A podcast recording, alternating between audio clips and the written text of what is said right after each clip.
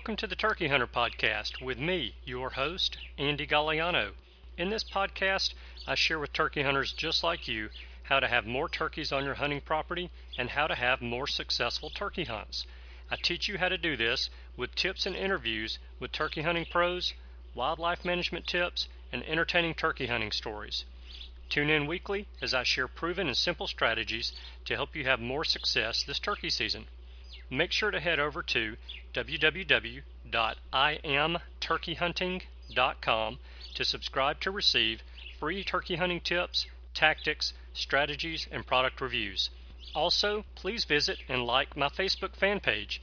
Go to Facebook and search I Am Turkey Hunting, and also feel free to post your turkey hunting photos from this past season and let us know where and when you killed your bird. For all of you Twitter users out there, please follow me on Twitter, where my handle is at Turkey Hitman, and I will be sure to follow you back. And now, for this week's show. Hello, and welcome back to this week's episode of the Turkey Hunter Podcast. You are listening to episode number one hundred forty-six, Turkey Hunting Gun Modifications, Part two, with Lawrence Pylinski. And I am your host, and one of the few people in the state of Alabama who is excited about ten to twelve straight days of rain at some point during the day. Remember, I'm also the guy who recently laid four pallets of sod in the front yard, so I welcome the rain because I don't have to take time to water or spend the money to pay the Birmingham Waterworks to water my grass, which, by the way, is looking fantastic and starting to grow together. So I'm excited about that. The wife is excited about that. That's always a good thing. So today we are two hundred seventeen days, fifteen hours, fifty-nine minutes, and fifty-eight seconds away from opening day of spring turkey season in Alabama. And I have a long show for you guys today. So the intro and outro for the show are going to be very quick. Remember, several weeks ago, I did a show on turkey hunting shotgun modifications where I talked about porting a barrel of a gun. I also talked about back boring and lengthening the forcing combs in guns. And at the end of the show, after talking about those modifications, I gave you guys my opinion of whether or not I think those modifications are worth investing in. And I also told you that I would check around to see if I could get a gunsmith to come on the show and talk to us about those modifications and whether or not he or she felt like those modifications were worth investing in for the average turkey hunter. And that is what I have for us today. I have Lawrence Pylinski with Pylinski Arms on the phone today to talk to us about modifications to a turkey hunting shotgun, and really any shotgun, but we're specifically talking about whether or not these modifications may help a turkey hunter. And because I have a long and very interesting interview for you guys, we're going to go ahead and jump into the interview. So here is Lawrence Pylinski, and I'll see you guys on the other side. Hey everybody, I am glad to tell you that I have on the line with me today Lawrence Pylinski with Pylinski Arms, and we're going to talk about some fun stuff today. If you're a gun nut like I am, then this is going to be the show for you. We're going to talk about shotgun modifications for the turkey hunter. And Lawrence, I am glad to have you on the line. I appreciate you taking time out of your busy schedule. I know we talked a couple of weeks and you were on a road trip doing some work, and you do a good bit of that, but and we'll get into that in a minute. But how are you and where are you? I'm doing fine. I'm in Cumberland, Virginia. Okay. In Cumberland, Virginia, tell me kind of where that is in the state. It's roughly in the center of the state. It's forty-five miles west of Richmond, out in the country. Okay. All right, fantastic. That's a good place to be, out in the country. Yeah, we have a lot of a lot of deer, got a lot of turkeys, yeah, and squirrels, rabbits, and such. Fantastic. A bear every once in a while. Yeah, yeah. I've got a friend that lives north of you, and he's just loaded with turkeys up there. So I've been fortunate enough to go up there a couple of times and hunt with him, and it's been productive and a fun trip. So, and you know, since he lives north of you, I'll I'll say this: we like to call him the Yankee out of out of my group of buddies, and it really irritates him. I mean, it just really irritates him, because if it didn't irritate him, we probably wouldn't call him that. Right. So, exactly. You know, we we like to pick on him a good bit, but he's a he's a good guy and a good hunter. So, tell us a little bit about yourself, how you got into gunsmithing, and tell us a little bit about your business and how we can get in touch with you as well. Well, I guess I started around eight years old. I was shooting and hunting, pretty young to start, but that's the way it was when I was a kid. Mm-hmm. And shot junior rifle, which is a uh, small bore indoor fifty foot range that was. We had rifles that were donated by the government that we used. Okay. Shot high-power rifle and pistol. Served in the service as a machinist. Came out, got an associate's degree in mechanical engineering. Didn't want to be a mechanical engineer, so I went to gunsmithing college, got an associate degree in gunsmithing, and been gunsmithing since. Wow. Over thirty years gunsmithing. twenty over twenty-eight years touring as a gunsmith with a I've got a forty foot mobile gunsmithing shop, and the sixteen feet in the back is gunsmith shop, and the balance of the trailer in the front is all R V. So uh, traveled everywhere from Florida to Maine to Arizona, Colorado, and still touring. And I do go to San Antonio every year for the month of October to attend two events down there and do on-site gunsmithing. That is too cool. So you, you attend these competitive shoots and are there to do gunsmithing for those shooters. Is that correct? Yes, that's correct. That is really neat. And, you know, that's something that before you and I spoke the first time, I never even knew. I mean, I knew there were shooting competitions. That part of it I knew, but it makes perfectly good sense that these shooters are going to have malfunctions or w- want to make some sort of fine-tuning to their gun or something like that, and they need a gunsmith. So it's nice to have one on site, I would imagine. Yes, I, I learned early on that I wanted to build my business as fast as possible, and so I realized that if I just sat in the shop and waited for people to come to my door, it was going to take a long time, so I decided to take myself to them rather than wait for them to come to me. That is a smart business plan. I like that. It's worked out very well. Good deal. Well, I know that, and I didn't tell you this part, but you came highly recommended by a couple of competitive shooters, and I just managed to get on a group on Facebook and started asking some questions for looking for a gunsmith, and your name was thrown out there, and so I said, well, I've got to talk to Lawrence, because he's, from what I hear, it sounds like he probably knows what he's talking about. So that's that's how I stumbled across you. Okay, so, thank you. Yeah. Now, do you do any sort of custom chokes or anything like that for turkey hunting, or just no, I don't. Shooting? Yeah, well, I don't do any custom choke work. I do open chokes on fixed choke guns, and uh, depends on if they're chrome lined or not. If they're chrome lined, it's a much more difficult process, because you've got to get rid of the chrome before you can start cutting the steel. Mm-hmm. And I don't screw choke. I just have found in over thirty years of gunsmithing that if I don't do a job and my customer wants it done, I seek out whoever is the best in the industry out there doing that job, and I'll send it to them or refer that customer to them. Even though I don't do the work, my name is still attached to it. So I want right. the customer to be more than satisfied with the end product, whether I do it or someone else does it. Yeah, that's exactly right. Anytime we give a referral, we give away a little piece of ourselves. So Absolutely. that's that's a, a great strategy there. So tell us how we can get in touch with you if we have questions about any sort of modifications to any guns, or if we want to actually have you do some work for us. You can reach me via email, which is Pylinski Farms, F A R M S, at A O L dot com.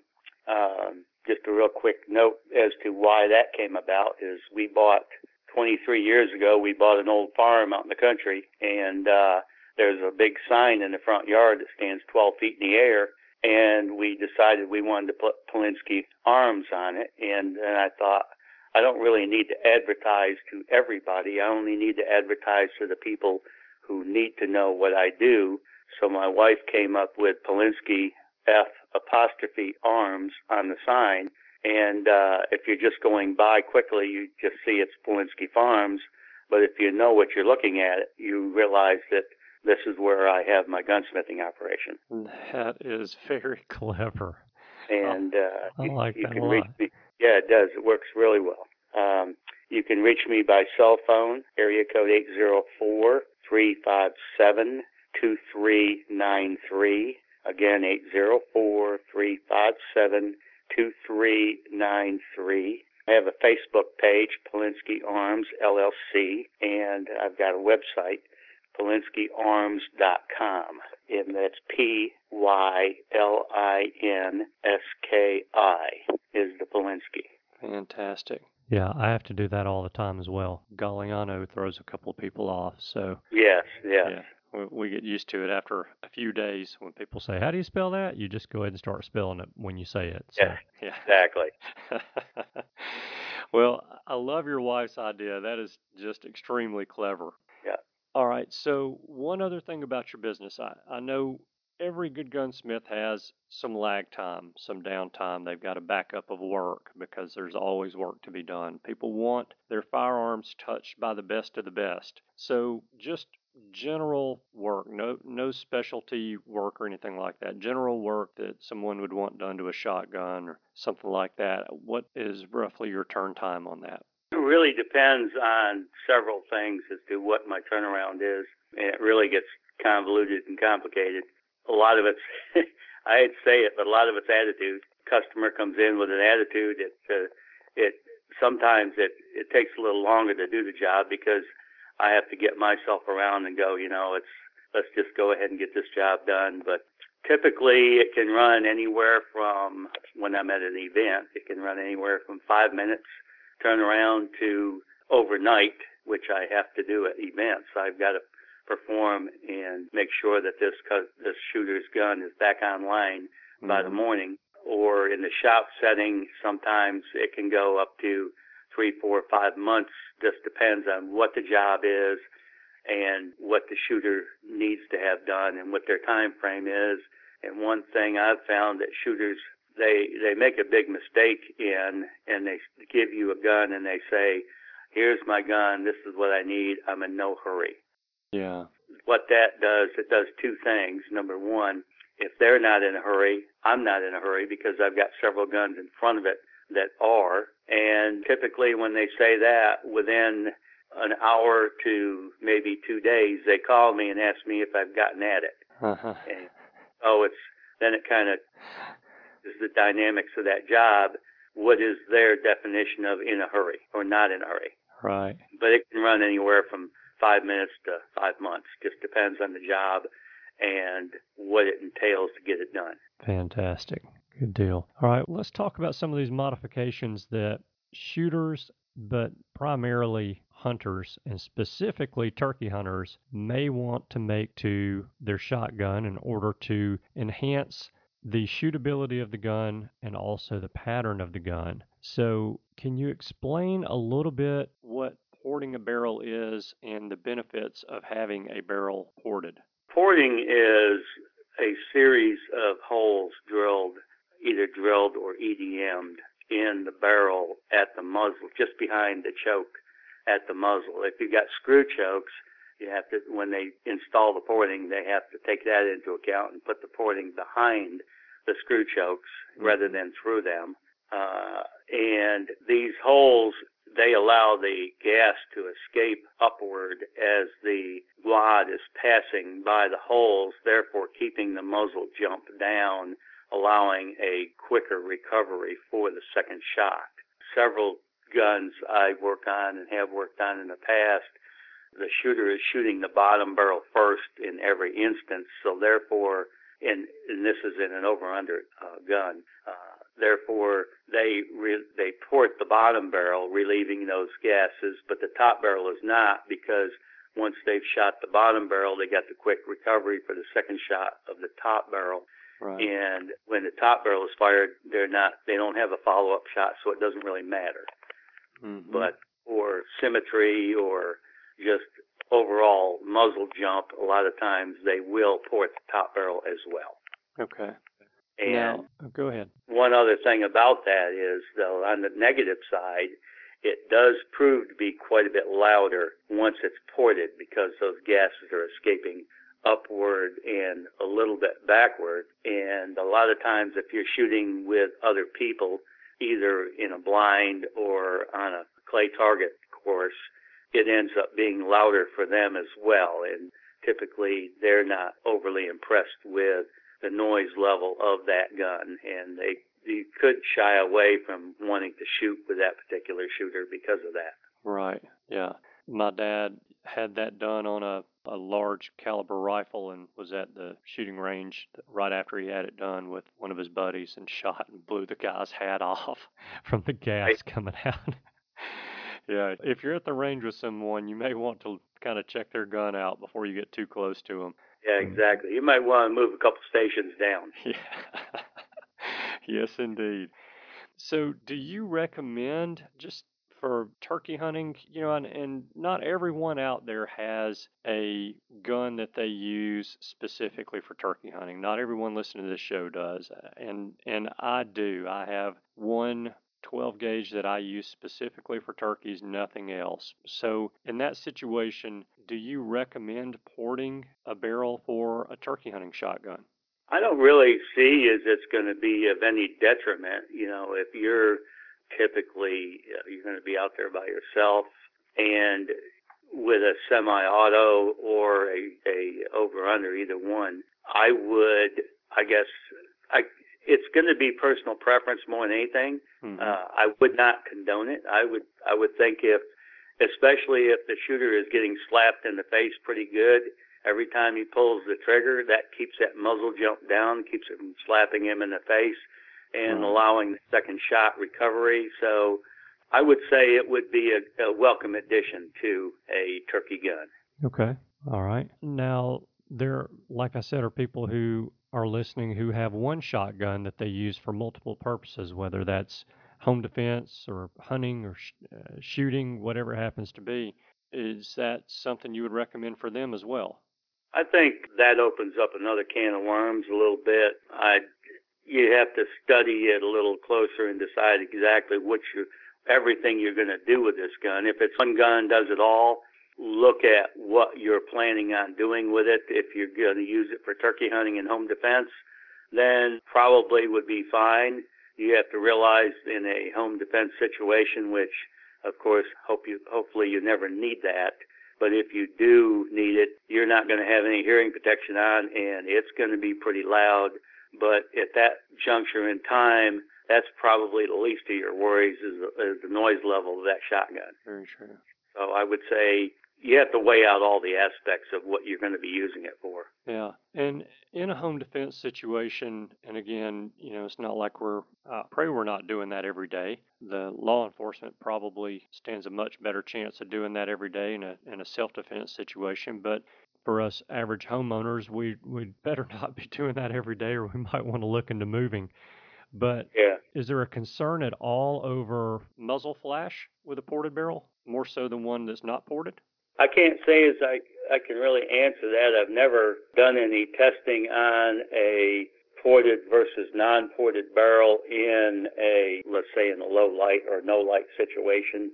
Okay. I couldn't tell you. I would think you're obviously going to get some muzzle flash coming back and up, which is going to affect your eyesight immediately and your view of the target, but with a shotgun, you don't have one projectile going out there. You got several. So as long as you're close, you're, you should be pretty good to go. Okay. All right. And porting a barrel is something that you do. Is that correct? No, that's that's uh, one that's one of a couple different jobs I don't do. Then again, it goes back to if I don't do it, I find the people who are the best in the industry to do that. And I've got a guy down in Alabama that I send my porting to. All right. What does that typically cost to have a gun ported? Just uh, it can run anywhere between, everybody's got their own price structure and all that. So in the area of ninety dollars to one hundred twenty-five dollars per barrel. Okay. I want to move on to talking about one of the other mods that a lot of hunters and shooters make to their guns. But before I do, is there anything else about porting a barrel that you think is important that we may want to know before we make a decision to have that done? One thing you might look at is saleability of that gun before you port it. If you are ever considering selling that gun, do you want to port it or not? Porting does affect the saleability of a gun, because if you don't have the ports there, they can always be put there, but once they're there, you're never going to take them away unless you cut the barrel off, and that typically isn't an option. And this there, this also goes into the price structure of what it costs to have it done. You want to find somebody that is very reputable doing that job.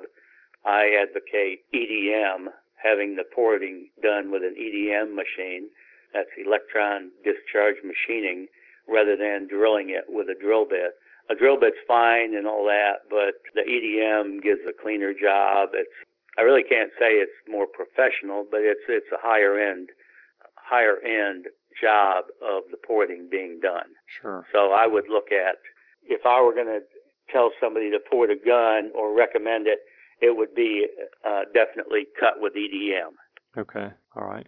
And, and you brought up a, a very good point, and that's something that I've never really thought about, and that's sellability, because I actually was looking at a used shotgun. Gosh, it was about this time last year. I, I, I wanted a little twenty gauge to take to the turkey woods with me, and was going to just do some homemade mods to it, changing out the stock and, of course, the choke, because the choke is coming from the coming out of the box is never what really we want as turkey hunters. So I was looking at a new gun, but I also was considering a used one at one of the local sporting goods stores, and they wanted a the store wanted a price that I felt like was too high for that gun. And I said, you know, it's a used gun. I can buy a brand new one for the same price, if not cheaper. And they and the salesman said, well, you know, this barrel is ported though. And I said, well, first of all, it's a twenty gauge.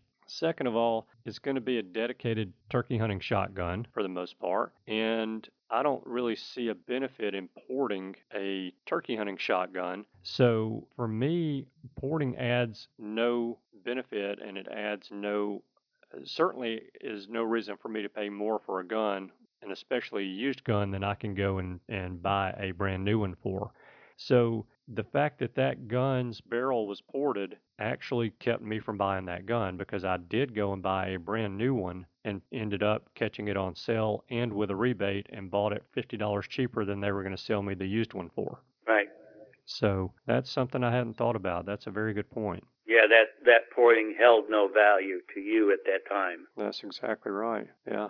All right, well, let's talk about something that a lot of shotgunners are doing to their guns, and that's backboring. And tell us the process of backboring, and also the benefits of having a gun backbored as well. What backboring is, is making the diameter of the bore of the barrel inside larger, and you can either ream it out or hone it out, as in uh, the material has to be either reamed or honed out.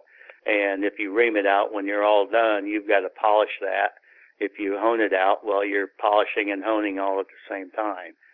By increasing the diameter of that bore, it reduces the friction on the wad as it's traveling up the barrel. Therefore, the gases that are propelling that wad up the bore have to work less at overcoming the friction and more at propelling the wad out the end of the barrel, therefore increasing the velocity, and also the fact that the bore is larger, you get fewer deformed shot pellets, and the outcome of that is reduced recoil and improved pattern at the target.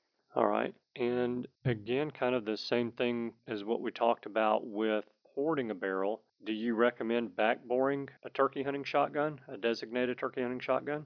I would. I would definitely look at that, especially some of the barrels from years ago. There, a lot of the manufacturers now are going to larger than standard bore, standard being seven hundred twenty-nine thousandths.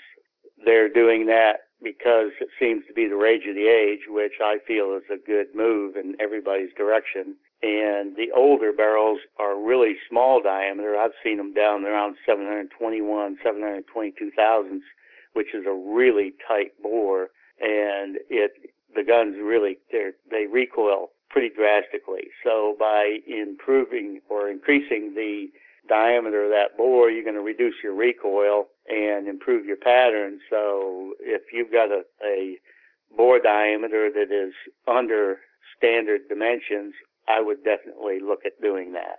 All right. So because some of the manufacturers of these guns are doing this in the factory when they're making these guns now, is that something that, that you would recommend primarily for an older gun and for a, a buyer of a new gun to really do their homework to know if the manufacturer of the gun that they're looking at is already making the, the diameter of that bore larger than, I, I can't say standard if the new standard is, is a higher or a larger bore, but you know where I'm going with that. Yes, I'd look at the gun, and if you go to, I don't know how many gun shops have one of these. I've got a bore mic that I can go down inside the barrel and measure the inside diameter of that barrel, and it tells me what I'm looking at without actually looking at it, and gives me that dimension inside and lets me know that is this barrel backboard or is this barrel standard specs, which is seven twenty-nine, or is it under spec? And by getting that information, it would let me determine, help help my customer determine, all right, do I want to go ahead and backbore this barrel to ultimately do what I want to do with it? Mm-hmm. So I would have to look at, I'd have to, it's one of those things you really have to have to have the barrel in hand and measure it and give your customer the information they're looking for. Now, a lot of the newer guns are already backboard, so you can go to their websites, look at their current information, and they'll pretty much tell you what the bore is of these barrels before you even go and look at it if you're looking at a specific gun. All right. And you said seven twenty-nine thousandths is the standard. So we're looking for some for a bore that has a larger diameter than that? Yes. We're looking for something around seven thirty-five, seven forty. I've seen them up to seven forty-five come out of the factory. There's a company out there that I've done business with out of Omaha, Nebraska, and they advertise their barrels that they do modifications to as having seven eighty thousandths inside diameter, which is almost identical to the chamber. They're a big bore barrel. I don't know as I would I wouldn't go that high with a turkey shooting gun. I would definitely stay around the seven forty, seven fifty dimension if I were to tell a customer where they need to go with that barrel. Okay. And is there a reason for that, that you wouldn't go high? I mean, I, I assume it's like most other things in life, there is a point of diminishing return or, or benefit with value. Yes, and that, uh, that's, that's where I would I would say that you've reached the point of diminishing returns, because after a point, your gases are going to start bleeding by the, the wad rather than pushing it tight against the barrel to seal that pressure, and you're going to start losing velocity because of the bleed by that you're getting around that wad. Mm-hmm. Okay. And, and I don't know what that number is. I like to err on the side of caution, and I've found that seven forty-five, seven fifty is a pretty good, it's a sound number to work with. Okay. Is the type of ammunition and, of course, the type of wad, is that going to also have an effect on how much, if any, gas is bleeding by? I cannot say from personal experience, but it would make reasonable sense that, yes, depends on the skirt of the wad, whether it will flex enough and push out against the the bore to seal it, or if it's too rigid and won't flex and lets some of the gases bleed by. So I would say, yes, the ammunition would play into it. Okay. And so that probably has a good deal to do with your recommendation of not going too large in that seven eighty range and backing it back down to that seven forty-five, seven fifty then. Is that correct? Yes. Fantastic. Okay. All right. So We've talked about back boring a, a gun that's specifically for for turkey hunting, but I'm going to guess your recommendation is going to be the same for a gun that's that we're using for multiple purposes as well then. Is that correct? I would be more of an advocate of back boring for any shotgun than I would be for porting, because you're not going to get an increased noise level. You're going to get increased performance. So I would say, with that being said, that back boring would fall into a little different category than the porting issue as far as whether I would or wouldn't recommend it. I would say that would be something I would more recommend over top of the porting. All right, then. What typically does having a gun backboard cost?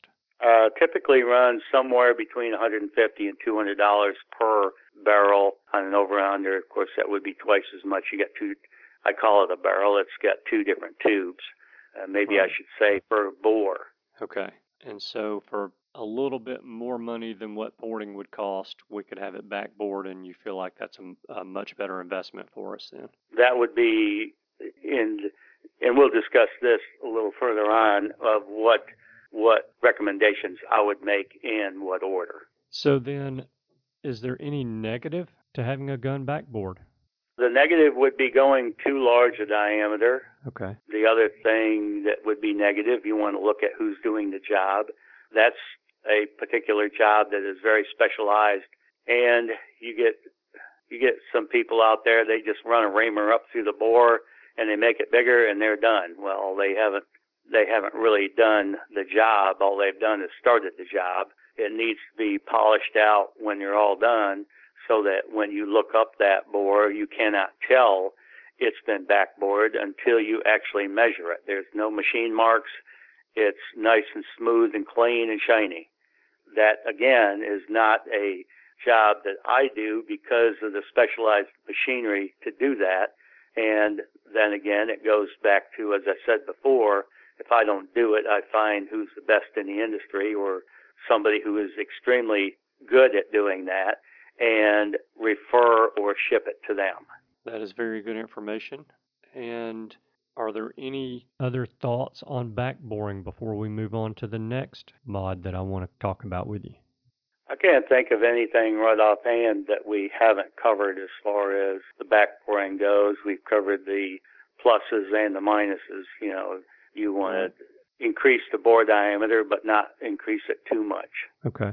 And and a good point for really doing your homework on who's going to do that work before it's done. They, anyone listening to the show certainly does not want me doing it. So you want you want a good qualified gunsmith that's going to do the job right. And what Lawrence said is very important. Don't start the job and not finish it. And polishing those barrels, whether it's back boring or what we're about to talk about, is is very important. So let's talk a little bit about the process of lengthening the forcing cones and the benefits of having that done to a gun as well. So can you explain that process and the benefits for us? The forcing cone is the area immediately in front of the chamber that is the transition from the chamber to the bore. That in the past has been reasonably, well, not more than reasonably, has been very short, probably about a three-eighths of an inch transition from the chamber to the bore. And lengthening the forcing cones, what that does is it takes that material out and it makes it a nice, slow, slower transition. It's all in microseconds, but it's a slower transition transition from the chamber to the bore, and it's cut with a reamer, or you can, I guess some people can hone it out, but a reamer cuts it really quickly. Cut it with a fixed angled reamer. And when I first started cutting forcing cones, which that is a job I do, I started cutting them, and we went from three-eighths to an inch. And then we moved to an inch and a half, and that inch and a half is the length of that forcing cone now. Then we went to two and a half, four, all the way up to six inches. And in that process, I found that in my own mind, the point of diminishing returns that I found for me was around two and a half inches. Anything more, it's taking more work to get it there, and you're not increasing the benefit enough to justify that work but anything less, you still haven't quite got to that sweet spot, which I found is around two and a half inches. Okay, that's that's very interesting. So, uh, correct me if I'm wrong, but a forcing cone is, for someone who can't imagine that, is basically like looking at the top end. If you were looking from the chamber towards the end, or through the through the bore, through the barrel of the gun, it would be like looking at the top end of a funnel down towards the narrow end of the funnel. Correct. You would be looking at the opening of the funnel, and as it went down through, you would see the chamber. Then you'd see the forcing cone, and then you'd see the bore continually getting smaller as it went down the barrel until you reached the bore, and the bore should be the same dimension all the way down through. Mm-hmm. Okay. And then when you get the choke, of course, then we've got a forcing cone in the choke as well. But that's all built into the choke. Right, right. Okay. So do you recommend having forcing cone lengthened on hunting shotguns, and specifically turkey hunting shotguns? I recommend it on any shotgun, and it's not because I do the job. It's because I see the benefits of it, because you're going to get less shot deformation. You're going to get reduced felt recoil. Your pattern at the target's going to be improved. So no matter what that shotgun is, all three of those things are going to lend toward better performance, and in the in the in the long run, it's going to be a more pleasant experience. So I personally don't own a shotgun that I don't do that to. All right. So then, with that being the case, you're going to recommend that for any gun, whether it's a multi-purpose gun for us or uh, a dedicated turkey gun or duck gun or something like that. You're you're recommending lengthening those those forcing cones no matter what, then. Yes. Now, if they if they've already been lengthened by the factory, then and I and I measure that, and I determine, all right, this is what the factory has cut them to. Are you going to get any benefits from this? If I lengthen it another quarter of an inch, no. Uh, if I lengthen it another half inch, no. If I lengthen it another inch, then you're you're going to start to see some difference. So you may not it may not be totally evident or felt, but you have to, the customer, I, I let them know where they are and where we're going to go, and let them make the decision, do you want to invest this money to get this much more performance out of this gun? And if it's lengthening it a half inch, I say, no, you save your money and put it, put it in bullets. Right. Yeah, I lose a job, but it, that's not the important part to me. The important part is giving the customer the best value for their money. And if I were standing where they are, I would want somebody to tell me that. Right. Okay. What is the typical cost of having forcing cones lengthened in a gun? Forcing cones uh, run typically eighty-five to one twenty-five, depending on who's doing the work, the shop doing the work. And sometimes you can get it done cheaper, but you're also, I've found in my life, a lot of times you get what you pay for. They mm-hmm. cut the forcing cone and they hand it to you, and you're off and running.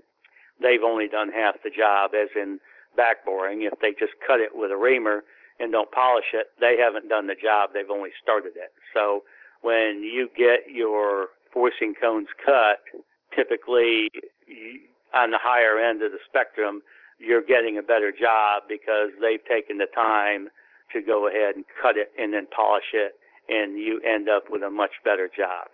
Okay. And that polish work done, whether it's back boring or lengthening forcing cones, is extremely important. That's, correct me if I'm wrong, but isn't that taking out the machine marks and bringing bringing that part of the bore or the cone that's being worked on back to basically factory specs as far as what you're looking at with the rest of the internal working parts of that gun? They've all been polished before they've ever left the factory. Yes, what you're doing is you're taking out those machine marks, and when it's all done, all you want to see is transitions. You don't want to see rough machine marks, reamer marks, gouges, or anything like that. You want to, hopefully you're looking up through and you see a nice polished chamber, you see a nice polished forcing cone, and then you see a nice polished bore all the way up through to the end of the muzzle. So basically, yeah. if it goes back to friction again. If you leave those reamer marks on that, you may have reduced friction, but it, as the wad is going across it, it's it's like little planer blades that are shaving off pieces of the wad as it goes by, mm-hmm. depositing it in those voids left from the reamer, and it it makes it difficult to keep that area clean and polished or clean. Once you get done shooting, you want to go ahead and clean your bore to get all that debris out of there, the unburnt powder, which will bring in moisture, which brings in salt, which will rust and pit your barrel. Right. And I think you said it when we talked about back boring, and that is that you, that we, when we have this work done, want to be able to look down the barrel or really any any part of that gun from the chamber on and not know that there's been work done to it without measuring it. So, yes, and that that is the case as well with forcing cones, other than the fact if you know that that particular gun from the factory would not have had the forcing cone lengthened, and you look in there and it is, that's the only way that I that you should be able to tell that it's been lengthened, is the knowledge that that gun was not produced with a long forcing cone from the factory. It Gotcha. Should look like it came from the factory, but other than that, you should not be able to tell. Okay. And you touched on this a little bit before, and actually we, we're touching on it now, so let's dive in just a little bit more on it. A lot of manufacturers are lengthening forcing cones in their guns already, that they have figured out over the years that it's a modification that a lot of hunters and shooters are making to their guns, and there's a reason for that. But there are a lot of gunsmiths out there that, that say that the manufacturers don't lengthen those forcing cones enough still. And you talked about that a little bit already, but is there a time when manufacturers started producing guns with longer forcing cones that maybe we could look at and say, okay, well, I've got a gun that's pre whatever date, and maybe that gun needs some work done to the forcing cones on it? Or is it just going to be one of those deals of, hey, I need to take this and get it measured?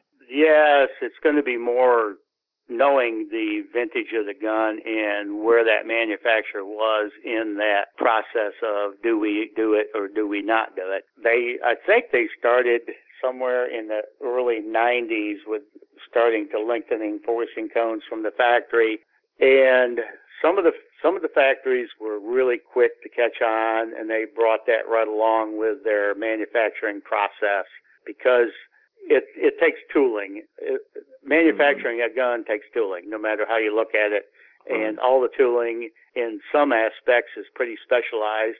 And to lengthen the forcing cone in the barrel, you have to have a specific reamer cut at a specific angle to cut that forcing cone, and then they come through behind it and polish. Well, that tooling is expensive. So Browning, I'm going to say, was late coming to the table with forcing cones. I think it, all of it had to do with the fact that the tooling was expensive, and they already had the tooling in-house, and it's working, so they just kept on building their barrels with standard forcing cones. Once they started lengthening forcing cones, they pretty much jumped straight to the, you know, head of the class as far as they went all the way with that, that angle, so that there's no need to do any more work to their forcing cones. There are some other uh, manufacturers out there that they don't lengthen them quite as far as I do, so I tell the customer, all right, this is what we're going to get if I lengthen it versus what's in there. So, but Brownings, we don't have to do that with now. However, up until... and I really can't give you the, the time timeline there. It's two thousand five-ish, I think it was, somewhere around that neighborhood, maybe two thousand seven. Could have been back as two thousand, far as two thousand, two thousand three, but they started lengthening their forcing cones. And up to that point in time, if you sent a Browning gun into them for service work and the forcing cones were lengthened, they would opt to decline work on that gun because it's been modified. Okay. As soon as they started lengthening forcing cones, it took away some of my work, because now these jobs that I was getting in to lengthen forcing cones, they're already lengthened. But as I said previously, that's not the important part to me. The important part is, is the customer getting what they're wanting? And that's the ultimate goal of my shop, as well as it should be with any shop, is give the customer what they want if it's safe and if it's within reason. Sure. Okay. Have you done any before and after testing on lengthening forcing cones to be able to say, I've seen it increase the, the tightness of the pattern by X percent? And I know that's a, a, a very tough thing to answer because every shot coming out of the same shotgun is different because of different conditions, but it, it's relatively close. It's close enough for government work. Right. Funny you should say that. I have always wanted to do that. I have not done that, and I've always said that I'm going to get a barrel and I'm going to take it out and pattern it and then lengthen the forcing cone an inch, then lengthen it two inches and then three inches and go all the way up to six inches using the same exact shot or the same exact uh, cartridge so that it gives me proof of where I started versus where I ended up. Right. And no, I have not. I don't know if anybody has, and if they have, I'm not aware of the information, but the World Wide Web, of course, is a, it can be a wonderful thing and it can be a bane, but very true. I think that If it, if somebody has done that, it's probably out there. Right. Okay. All right. So you found, though, in your experience that that two and a half inch length is, is about the money spot. So you're not doing too much and, and definitely definitely not doing too little, because there is a point to where you're you're doing more work and not gaining any benefit from it. So yeah, but okay. there, there's one more thing that does play into that two and a half inch number is, with the smaller the diameter of the bore, the longer that two and a half inches gets, if you will. And if the bore diameter is larger, it ends up being shorter. So with, you know, with your bore being somewhere around seven thirty, seven thirty-five, you're going to end up with a two and a half inch forcing cone. If it's smaller diameter bore, it's going to be longer. If it's a larger diameter bore, it's going to be shorter. But that angle, it's a fixed angle on the reamer, so no matter what the bore is doing, you're still getting the same angle. The I length of that angle might be longer or shorter, depending on the bore. I got you. Okay. All right. Yeah, that, that makes sense. Okay. So then is there any downside to lengthening forcing cones? Any minus to it at all?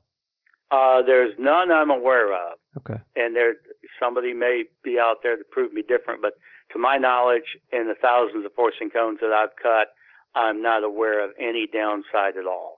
Okay. Other than, again, making sure the right person does the job. Correct. All right. Now for the million dollar question. Of those three modifications that we've talked about today that we could make to a turkey hunting shotgun, if you only had the money to do one of those, which of those modifications do you think is worth the expense? I always start at the forcing cone and work my way up the barrel. I think that, and it's, then again, it's not because I do the job, it's because I see the outcome at the end. That's the least amount of money spent and the quickest turnaround and the, the most benefit immediately. Mm-hmm.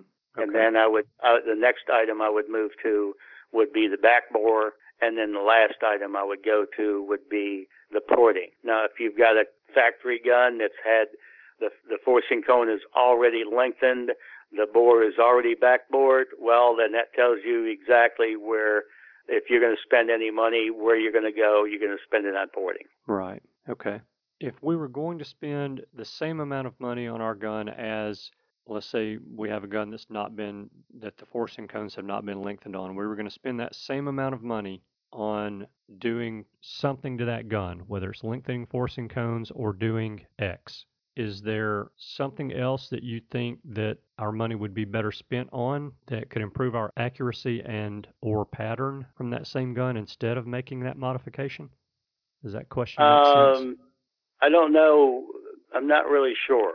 I would say, I got a list of things that I would definitely recommend that a person do, and maybe not necessarily in the order that I would list them or I have them listed, but probably, I don't know about pattern at the target or recoil or anything like that, other than too few shooters take the time to perform maintenance on their guns. Their their shotgun is no different than their automobile. It needs to have its oil changed periodically. And in a hunting shotgun, I have found that a hunting shotgun wears out from the outside in, and a clay target shotgun wears out from the inside out. And what I mean by that is a hunting shotgun doesn't get shot a lot, but it looks like it's been beat to hell because it's been carried through the woods and brushes and briars and all that right. stuff that were up against it, where a clay target shotgun can look brand spanking new in the rack, but it's got one hundred thousand rounds to it because they shoot so many rounds in such a short period of time. Mm-hmm. So maintenance, there are three things that, that are extremely important to gun ownership, and that's maintenance, maintenance, and maintenance. Don't wait till the beginning of the season and say, oh, my gosh, my gun's broke. I need to get it to the gunsmith, get it fixed so I can go hunting tomorrow. Not going to happen, because fifty thousand other people are thinking the same thing, and then now we're inundated with work that everybody wants tomorrow, but it's just not going to be able to be done. Right. So the, as soon as you recognize a problem, then it needs to be addressed, and be cognizant that the gunsmith is going to do his best to get it to you in in a short period of time, but he's got several other people in front of you that he's got to satisfy as well. Very true, and a good point.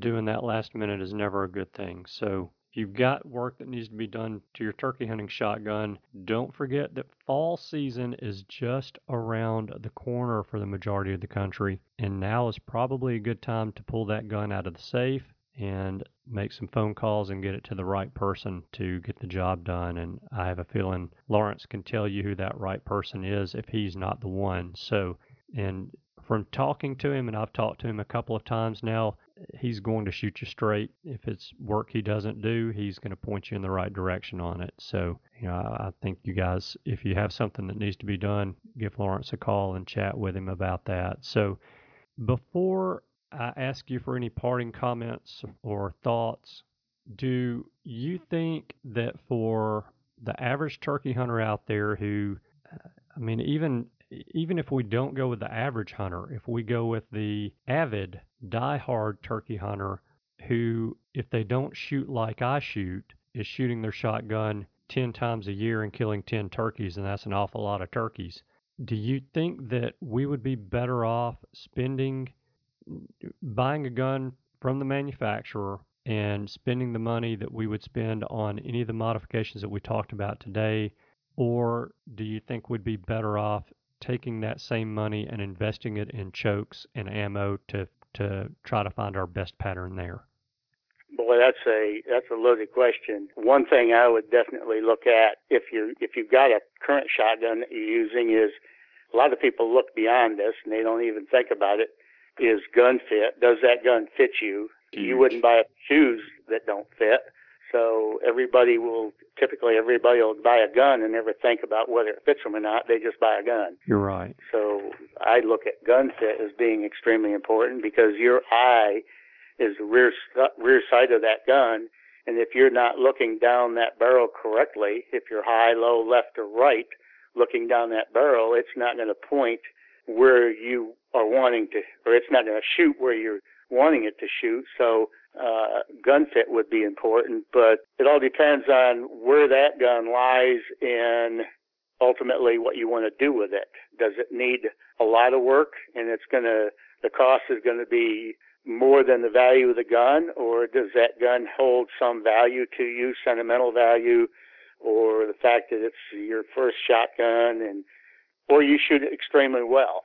So there's there's a number of things there that come in, but of course chokes in a turkey gun are going to be extremely important because of it's a specialized gun and you're wanting it to perform to a level. And if it's not performing to that level, then you need to do something to make it perform. And if it means chokes or finding a different load that will perform, then that's that's going to be money well spent.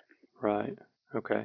And, I, and I'm not asking that to, to try to talk anyone out of sending work your way, because you know, there there are definitely benefits for having the mods done that we talked about today, and it it is a matter for most of us that we have a, a set amount of money to spend on this hobby that we have. For me, it's an obsession, and I don't really, obviously I think about money because I have to, but you know, I'm I'm more apt to spend money on an obsession than I am a hobby. And I also don't have four young kids running around the house that need shoes and shirts either. So, you know, that that makes a big difference. So, you know, they're they're for the average hunter, even picking up a, a five percent or ten percent tighter pattern and more pellets downrange may not be a big difference or big enough to justify the expense.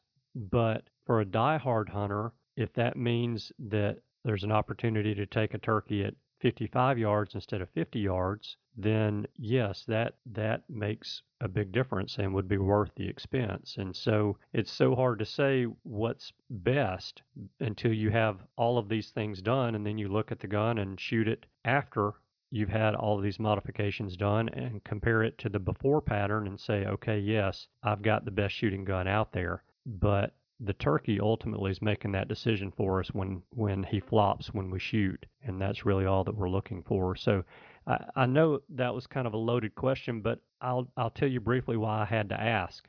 So I actually did a show on modifications before you and I have done this show. And I am no gunsmith, and that is the number one reason why I wanted you on the show, is because you know so much more about these modifications than I will ever know about them. And that's really what I wanted to present to the listeners today, because they've got my opinion, but it is my opinion. There's nothing to back that up. You've got years of experience in dealing with these modifications, and your experience with it is better than my opinion. So at the end of the show that I did on these modifications, my opinion was that the average hunter's probably better off spending money on two or three different chokes and two or three boxes of ammo, different types of ammo, and cycling those through their gun at the range to determine which of those is going to come up with the best pattern at forty or fifty or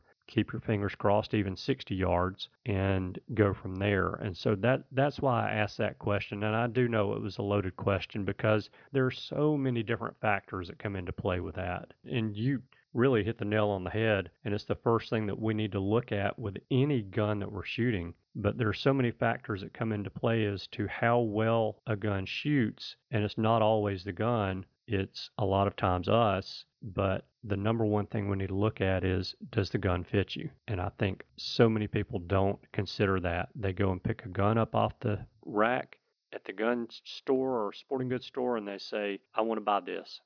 And if that gun does not fit, it doesn't matter how well the gun shoots, we're not going to shoot it well. So correct, yes. Yeah, there there's so much that goes into this, and, and you know, I think for a competitive shooter, a competitive shooter is probably going to listen to this show and go, oh, wait, they left this out. They didn't even talk about this, and they got to consider this. And but that's not what we're looking at. We're looking at, you know, how does this going to fit? How is this going to work for the average shooter and average hunter, really, is, right. is what most of us are. So, so I apologize for that loaded question, but I think you answered it perfectly. And I want to know if you have any parting thoughts or comments at this point, especially with me unloading all that on you just a minute ago. You may say, well, you said something that I don't agree with or that I think is spot on. So any any parting thoughts or comments you have about any of this that we talked about today? I think that another thing that goes along with the last question you asked is, and I see this in the competition market where I base most most of my time, is you spend all that money for that gun. You spend all that money for the chokes, the two, the uh, ammo, the taking time off from work, possibly vacation time, or you're stealing time from something that you really ought to be doing, but you really need to do this for you. Mm-hmm. And you get out there and you have no idea how this gun is going to perform. It's, it's, pardon the pun, just a shot in the dark. you're hoping that this gun is going to do what you want it to do, you need to do your homework prior to getting out in the field. Make sure that this gun is everything you think it is, and it's shooting exactly where you're looking, and it's going to do what you want it to do when that turkey shows up, or in my case, when that clay target comes out of the house. You want that gun to perform for you as you anticipate. And then if it doesn't, it's not the gun, it's you. Maybe you didn't mount it correctly, or you didn't swing through, or you uh, jerked the trigger at the last instant, mm-hmm. or the turkey moved. It, that that's not on you, but that's you want to take all the variables out of it before you get there. Very true. Lawrence, I can't tell you how much I appreciate you taking time out. I, I know you're busy. You've just gotten back from New York and doing a bunch of work up there, and you've got a bunch of work there waiting on you at home to take care of, and you've taken over an hour to chat with us about this, and I just am extremely appreciative of that. I'm extremely appreciative of you sharing your knowledge of all of these modifications that we've talked about today, and I just, you know, any of you guys that are thinking you want to have any kind of mods done, or you want a professional's opinion on this for your specific gun, I highly recommend calling and talking to Lawrence. And, you know, that's worst case is calling and talking to him. I highly recommend sending some work his way as well if you guys have anything that you need done. Just a super guy, top notch, and I think you can hear that in the interview today. So thank you very much, Lawrence, and I'd love to maybe at some point in time we have a conversation about how to pick the right gun, and we talk about this fit and other things that we need to look at when we go to buy a shotgun. Is that Absolutely. Something you might want to jump in and do? Sure. All right. Fantastic. Well, thank you very much. I'm going to let you get on with your day. And uh, again, I just, I can't tell you how much I appreciate it. This has been a very fun show for me because I am a self-proclaimed gun nut, and you know way more about it than I do. And it's always fun to learn about guns or hunting when when I'm asking questions that I don't know the answers to. So I always get excited about hearing them. But thank you again. Yeah. Have a great day, and I look forward to talking to you again sometime real soon. Okay. Thank you, Andy. Thank you, Lawrence. Goodbye. Bye. Okay. I really enjoyed that interview with Lawrence. I hope you guys did as well. It really is amazing to me how so many of us just pick up a product like a firearm, but today we're specifically talking firearms. So how we just pick up a firearm and take it out for a day on the range or a day in the woods and don't even give a second's thought to the engineering, the design, and the exacting manufacturing processes that went into making a tool that performs perfectly for us, pretty much doing exactly what it's supposed to do every time we take it out of the house. And I'm hopeful that today's show kind of opened up our eyes a little bit and will help us appreciate even more the opportunities that we get to go outside and hunt or shoot. And I'm more hopeful that today's show has given you guys some good professional expert insight into turkey hunting shotgun modifications that you may want to make to your shotgun. And remember that today is the day to send that gun off for repairs or mods, not the week before fall or spring season starts. So if you're going to send it off and have some mods made or repairs made to your gun, start making some phone calls. Now's the time and get that gun shipped off. Okay, so that's all that I've got for you guys today, but you know I've got a favor I need to ask of you. If you would, please like, share, and retweet the link to this week's show on social media. That is a huge help to the show and to me, and I thank you guys for taking time to give back to the show that gives to you guys each and every week. Thank you guys so much for tuning in this week. I know that you have choices. I appreciate you spending your time with us. I hope you have a wonderful week, and I look forward to seeing you again next week. Goodbye. Thanks for tuning in. You were just listening to the Turkey Hunter Podcast.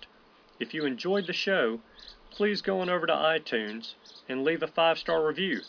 And make sure to head over to w w w dot i am turkey hunting dot com to subscribe for free turkey hunting tips tactics, strategies, and product reviews to help you have a more successful turkey season. And stay tuned for upcoming episodes on hunting afternoon birds, how to film your hunt, and the breeding cycle of hens, as well as some guest interviews. Thanks again for listening. We know your time is valuable, and we appreciate you sharing some of it with us. See you next week.